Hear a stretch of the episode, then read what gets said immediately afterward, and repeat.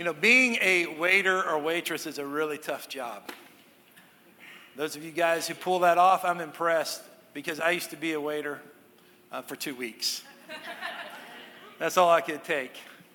But this will not come as a surprise to you. I eat out a lot. I'm in a lot of different restaurants. So I'm encountering, I'm encountering and seeing waiters and waitresses at work, and I kind of came up with this fun list of different types of waiters, and we won't go through all of them, but let me share a couple with you. There is that guy or gal who will not write down the order. That is such a moment of anxiety for me.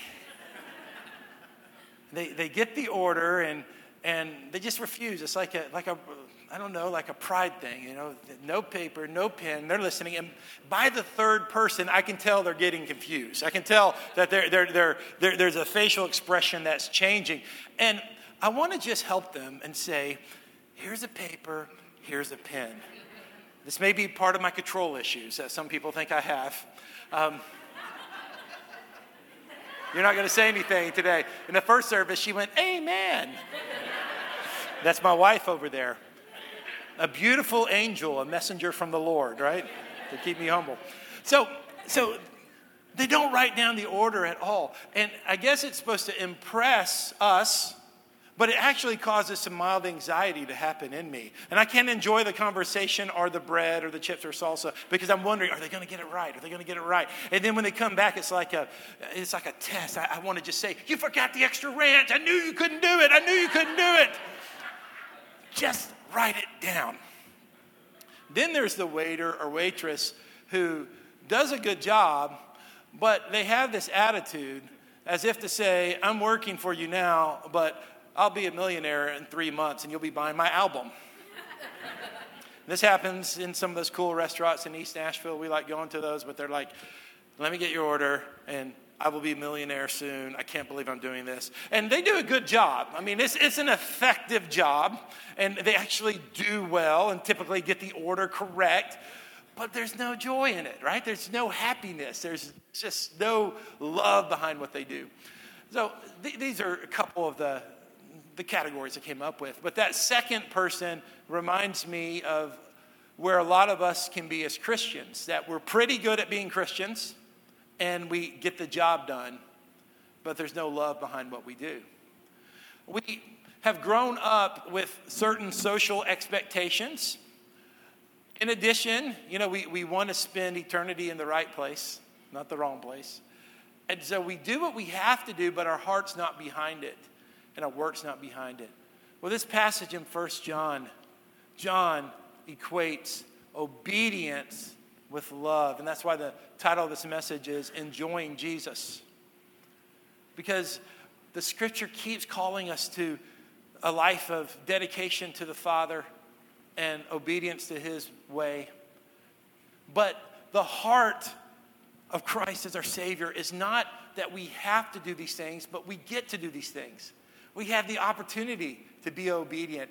And what I don't want you to do is, I don't want you to be just a dutiful Christian I suppose that there is value in that. Like God does want us to do right things, and there is value to doing right things, even if they're sometimes for not the best motive. I can actually look back at my life, and I made some decisions that my heart wasn't in, and it still benefited me. So I'm not suggesting at all, hey, if you're not into it, don't obey God. That, that's not what I'm suggesting. What I'm saying is that when there's perfect alignment is when our heart and actions are in line, and then we find that out of the overflow of our heart, our actions and behavior, it just because becomes who we are, not something we do. It becomes who the essence of who we are. So John, when he was writing this epistle, he was trying to deal with a, a false doctrine, a heresy, and so there's all these themes of where he's trying to identify who is part of us, who is a Christian, who is not a Christian. And he's trying to get this theme out because there were some who believed that Jesus was only God when he was baptized by John the Baptist. And then he failed to be God right before he died on the cross. So he wasn't born God and he didn't die God. And that is just um, something that would mess up the whole gospel story. And so it's, we know that that's inaccurate and does not reflect what Scripture teaches. So John is trying to make these corrections. And within that, he's trying to determine okay, who's in, who, who's part of God and who's not part of God. And so we go back to the text we've already read, 1 John chapter 5, starting with verse 1. And it says this Everyone who believes that Jesus is the Messiah has been born of God. And everyone who loves the Father also loves the one born of him. I want to talk about verse 1 for a little bit. This is a remarkable statement. Who, who's saved? Who's a Christian? You know, we like to really complicate this question. And a lot of times we take some of Jesus's very confrontational words, where Jesus was really in the face of the Pharisees and the religious people. And he was like saying, you you guys are not who you think you are. You are not so right with God. And I'm going to speak to your hypocrisy and I'm going to speak to where your heart is. And, and Jesus was very controversial and what he was, he, uh, confrontational and controversial. He was trying to break down the religious people so they would see their need for Jesus. And now, as his message continues to expand and by the Holy Spirit is expounded on by Paul and by Peter and by John and the others who wrote the epistles. We find here that it's not works that save us, but grace that saves us, faith that saves us. So here's the question Who is a Christian? Well, we like to say that people we don't agree with are not Christians. Like other denominations, maybe. Our church isn't part of a denomination, but if you were part of a denomination, you might say, well, that group or that sect or, or those people, because of their style or whatever the case is, or because of their interpretations, they're not Christians. But look what verse 1 said Everyone who believes that Jesus is the Messiah has been born of God. Now, I want you to see that this is not talking about just a intellectual position. This is talking about a birth. Everyone who believes that Jesus is the Messiah is a son or daughter of God. They've been born anew. And I, am so glad that in this year, 2018, we, we see that there are some things that have digressed, but some things have improved. And one of the things that have improved dramatically is in the life of our faith here in the United States of America, the old denominational wars are over. Now we see that we need one another. And if someone believes that Jesus is the Messiah, they're a brother, they're a sister, they're part of us. I'm so happy for the growth at Our Lady of the Lake Catholic community. No doubt that there are traditions that are part of that, that church, and there are things interpretations of the scriptures that we don't agree with. But do you know who in that spiritual community is a Christian? Everyone who believes that Jesus is the Messiah. Everyone, they're brothers, they're sisters. And God's helping us to see that though we can make interpretations and determinations through things like Veritas that help us to look more closely at Scripture, we can take biblical stands and stand and, and even interpret nuances of scriptures that help form our faith without having to isolate and marginalize and exclude others who know Jesus just because they interpret some scripture differently or because they have traditions that we aren't used to or don't prefer. It's about are you a son or are you a daughter? whether you're Church of Christ, Southern Baptist, Assembly God, those things are just how church is organized. What matters when you stand before God are you a son? Are you a daughter? Have you had a birth? Have you had a new birth? Is something new within you? So you see in verse 1, he establishes everyone who believes that Jesus is Messiah has been born of God.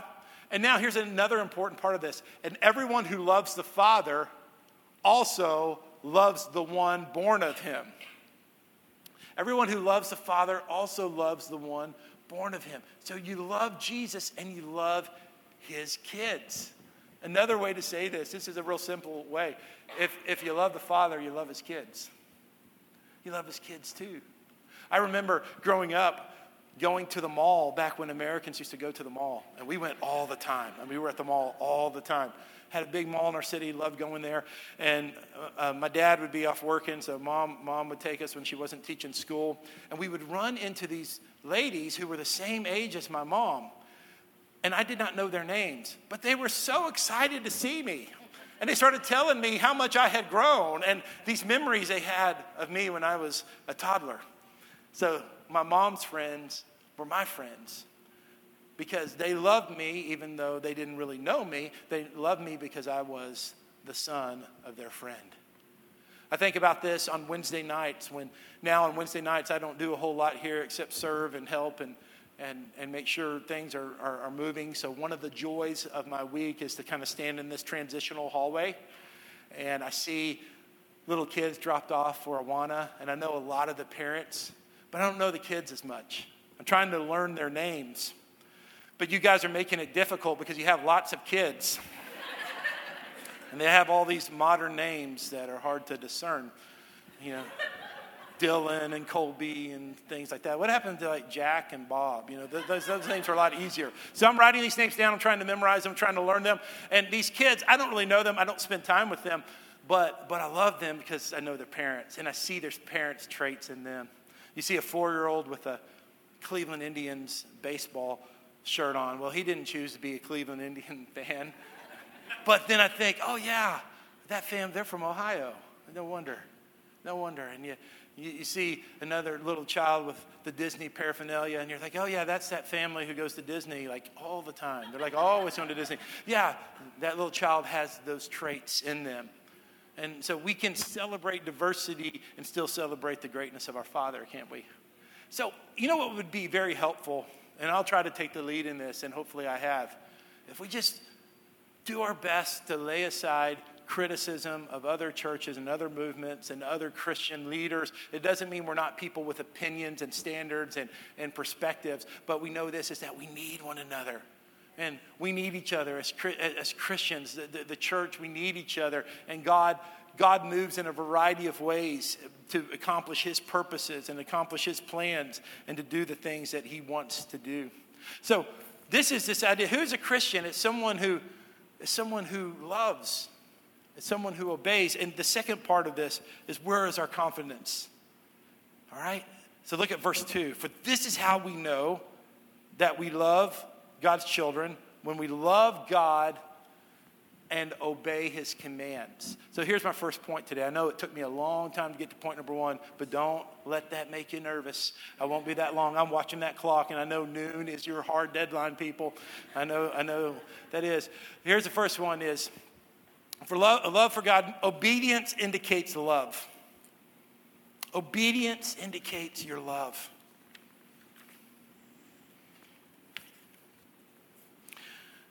Jesus said this same thing in John chapter 15. John recorded these words. He says, As the Father has loved me, I also have loved you. Remain in my love. If you keep my commands, you will remain in my love, just as I have kept my Father's commands and remain in his love. Guys, this is one of many scriptures that reminds us that obedience is not about following rules. Obedience is about friendship with our God. And here's what happens when you break God's rules, or I don't even like to say break God's rules, when, when you are, are not concerned about obedience, here's a better way to put that, is then you want to hide from God. A lot of us are hiding from God because we don't want God's word in our life. We don't want God's perspective. We don't want God's insight. And so we begin to hide. Sometimes we're hiding in very sophisticated ways. You know, it's really easy to hide in this room. You can be physically present, but you can be inwardly rebellious to the voice of God or just shutting off, shutting off the voice of God. No longer, no longer sensitive to what the Lord says, just hoping the sermon gets over, hoping the service is over, hoping this portion of your week is over so you can begin to live for yourself. And what happens is it's not that you're not following rules, that's not the issue. The issue is you're disconnected from that friendship with God. You're disconnected with Him. The heart of the Father says, Come on, come back. Come back to me. Come back to my ways. Come back and be part of who I am. This is what He says. And there's something new He has in you. That's why our psalm for the day that Jessica read in, in our call to worship, Psalms 98, verse 1 through 3, sing a new song to the Lord. Sing a new song to the Lord, for He has performed wonders. His right hand and holy arms have won him victory. It's amazing what happens that when God begins to change our hearts, it changes our love language. Music is our love language. Music expresses our emotions, and he begins to put a new song in you. Some of you are songwriters, and the Lord, as he begins to move in you, he's going to begin to give you songs about him, songs even about life that has his perspective and his heart and, and, and his love flowing through them. And there's a new song. Some of you have had like a writer's block in songwriting, or maybe you are an author, a writer, a poet, whatever the case is, and, and you're just very frustrated.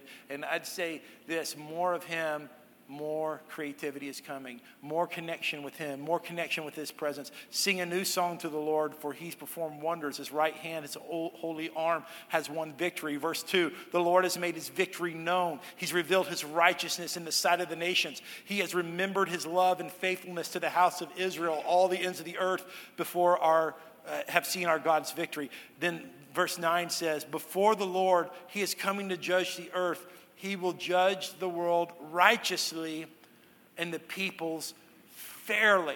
This is part of the obedience we have to the Lord because we can trust the Lord. Sometimes we can't trust our boss, our overseer.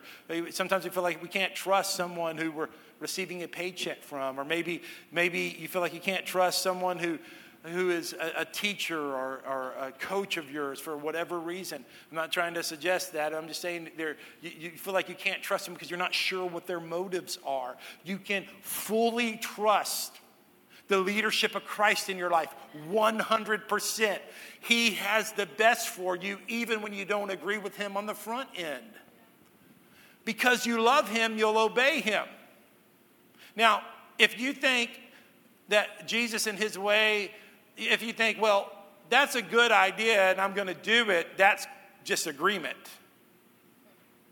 Obedience is when Jesus tells you to do something that's tough and that causes sacrifice and hurts a little bit, and maybe you don't even understand it, but you say, I'm going to do it. I'm going to do it anyway. I'm going to obey you, Lord. Why? Because I love you. And because I loved you and I've received your love, I, I, believe that what your word reveals and now what the Holy Spirit's confirming in me is best for me. And that's what you want to do. How many of you either currently or at one time were in a marching band? Let me see your hands if that's you, huh? Oh, every section, every section, all four of the sections. every section, someone's hand went up. Man, I'm going to tell you something. Marching band people, you guys worked hard. Worked really hard. Man, I have a lot of respect for people in the marching band because it takes months of anticipation before that first contest or first game, early mornings, late nights. And in some ways, you kind of lose your own will. Now, no one's ever put a piece of brass in my hand. That would be a very dangerous thing to do. So I'm speaking from observation, you know, not firsthand experience. But I know this that, that I can know this from watching and talking to people that you have to listen very clearly to the instruction of the drum major and whatever other categories they have. And you respond and you somewhat lose your will. But something of beauty happens when everyone is marching in a very purposeful direction. Sometimes it's not the same direction, but everyone is, is in sync. Everyone's doing what they're supposed to do. And even though there is a, a sacrifice of freedom in that moment, there is something of beauty that occurs. And I want to tell you something about marching band. Now, I do know this because I, uh, one year I was a bus driver. There's a lot of stories about that too. That was only that was a temporary one year kind of thing, and, and I would drive um, some of these bands to competition and back. And after the competition, and I found this to be true almost universally, uh, marching bands are crazy, man. They, they, they party. I mean, they are just a crazy bunch of people. And, and part of it, I think, is all that discipline and all that structure produces a joy. A joy because art, art comes that moves people's hearts and moves them visually. Here's my second point obedience becomes a joy. The, the discipline that God invites us to participate in, the opportunity God gives us to obey Him, even when it's not our preference, and even when it hurts a little bit, and even when it's kind of hard, actually produces. We could take this analogy much further as within context of the community okay here's a new revelation on that.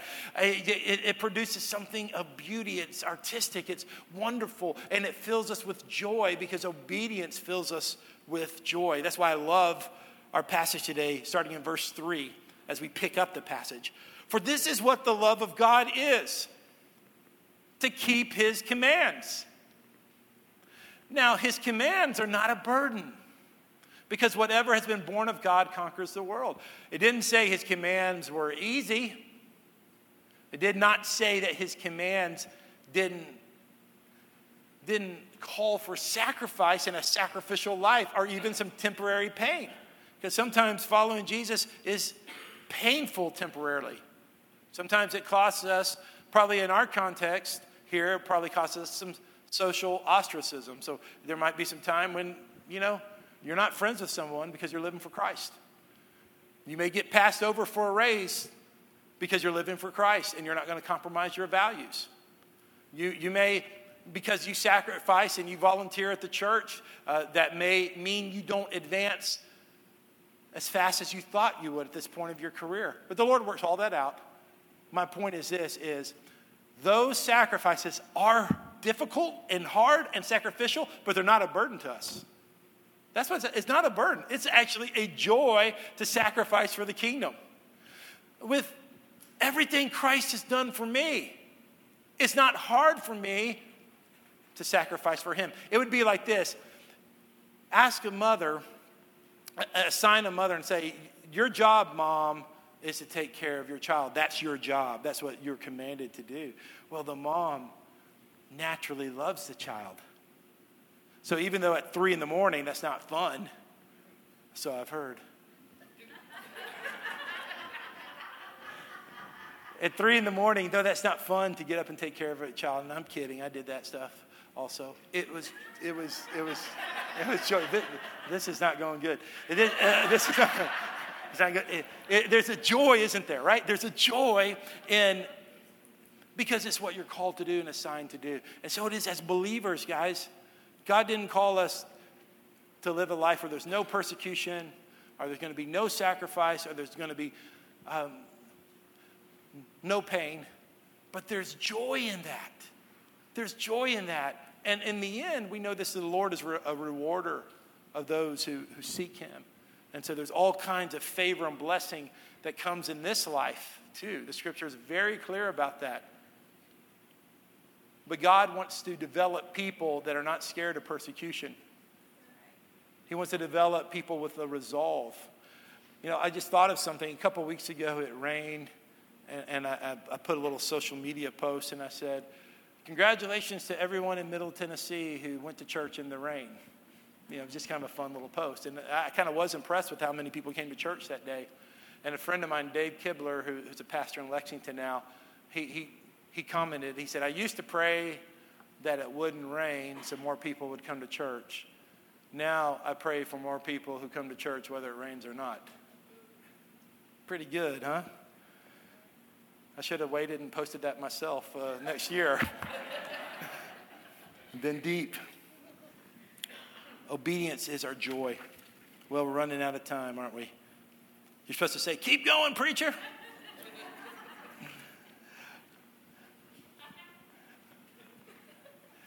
John loves the word overcome. He uses it a lot. In fact, in the book of Revelation, which he wrote, he used the word overcome seven different times. Why? Because he knows this is that when we're born of God, it makes us victorious. The second birth puts us at a place of victory. The first birth, our natural birth, actually, we inherit uh, a tendency to sin. We just like doing bad, mean stuff. If you don't believe me, you're welcome to volunteer in the nursery. Those kids are cute, but they're mean. They hit, bite, yell, scream, still. They do all the stuff that I did too and you did too. That is what we inherit in the first birth. But in the second birth, we get a new nature. And that's why conversion or being born again, uh, really fully trusting Christ, it's a transformational experience. It's not just positionally having your name only being written in the book of life like it's some kind of legal transaction. It's a transformation from the inside. Look again at verse 3 and 4 so I can remind you what this says. It says, verse 4 whatever has been born of God conquers the world. Whatever's been born of God. If you were reborn, you are a winner. If you have been reborn, you are a conqueror. It's who you are. Sometimes we wrongly believe in Christianity that only the elite, only the truly disciplined, only the top top 5% or 10% are the conquerors and everyone else is just trying to live their life out and, and just struggle spiritually. That's not true. Every single person who's been born of God is a winner. Every single person is victorious. That is who we are by the nature of the rebirth. That is who we are. And so we come into services like this and we have devotionals during the week and we, we have reminders about the things of God, our meditation and our prayer, to remind us not of who we want to be, but to remind us of who God has already made us in his rebirth. And he's made us victorious. He's made us victors. He's made us people who, even when we fall down, we keep getting up and we keep moving forward. This is the call that God has for us. Legend tells of Alexander the Great, who was the greatest, one of the greatest military minds of all time. He, he saw a soldier who was not being brave, and he went and he asked the, the young man, he said, What is your name? And the young man said, Alexander which is a common name for that time. And so he said, Son, get up and fight or change your name. And that can be a little lesson for us who we are. If we begin to discover these scriptures like 1 John chapter 5, 1 through 6 of who we are, then we begin to step into that assignment and be the person God has called us to be. Here's my last point today obedience welcomes the Holy Spirit welcomes the Holy Spirit. Look at verse 6. Jesus Christ, He is the one who came by water and blood, not by water only, but by water and by blood. And the Spirit is the one who testifies because the Spirit is the truth. We see here uh, a sign of the Trinity here. Jesus Christ, He came, and that water and blood is most likely referring to the cross. That's what scholars believe. It's, it's, certainly what, it's what I believe is that it's talking about what happened to him when he was pierced in his side and blood and water flowed out of his side. And now, because of Jesus and the cross, the Spirit is the one who testifies. Here's my last point today obedience welcomes the Holy Spirit. Obedience is not about observing the rules, it's about inviting His presence, inviting His work, inviting the work of what He is called to do. In Acts chapter 10, Peter was challenged to do something no one had ever done to go and to reach out to the Gentiles and to be with the Gentiles. And look what happened in verse 45 of Acts chapter 10. The circumcised believers who had come with Peter were, were astounded because the gift of the Holy Spirit had been poured out on the Gentiles also. For they heard them speaking in other languages and declaring the greatness of God. Then Peter responded, Can anyone withhold water and prevent these people from being baptized? Who have received the Holy Spirit just as we have. And he commanded them to be baptized in the name of Jesus Christ. Then they asked him to stay for a few days. What I want you to see there is, if you look at the context of that, when Peter obeyed, the Holy Spirit showed up in new ways. More obedience, more Holy Spirit, more submission to Him, more of God's presence. There's an awareness because all of a sudden, when we begin to obey the Lord, it's like putting out a welcome mat for the presence of God. The presence of the Lord begins to just uh, flow into different areas of our life. That's one of the reasons I think that that we are hesitant to obey because we're scared of the Holy Spirit or we just don't want the Holy Spirit. Maybe it's not even we're scared of Him, we just don't want His interference. I mean, guys, we like our sin. We like the stuff we do. That's why we do it. We wouldn't do it if we didn't like it or enjoy it at some level. And so we, we when the Holy Spirit begins to expose those things and the light of His presence come and says, that's darkness. That doesn't belong to God's people. In light of what Jesus has done, in light of the faith and the grace that has been given to you freely, in light of that, how can we not let the power of the Holy Spirit touch those areas of our life? And so it is that Jesus begins to come, His presence, the Holy Spirit begins to come and begins to work on those, those parts of our life that we want to keep hidden. And, and, and then we say, no we know we, we, in a very sophisticated way. I, I, don't want, I don't want that. I don't want that involvement. I don't want your involvement, Lord. Listen, obedience means more of His Holy Spirit, more of His Holy Spirit. Let's stand together as we prepare to, to respond to the presence of the Lord. Thank you, Father, for these last few minutes that you're going to move in a very particular way. We thank you for it. We thank you for it, Lord. We love you so much. We love you so much. And we, we, we're going to prepare and open the table of the Lord.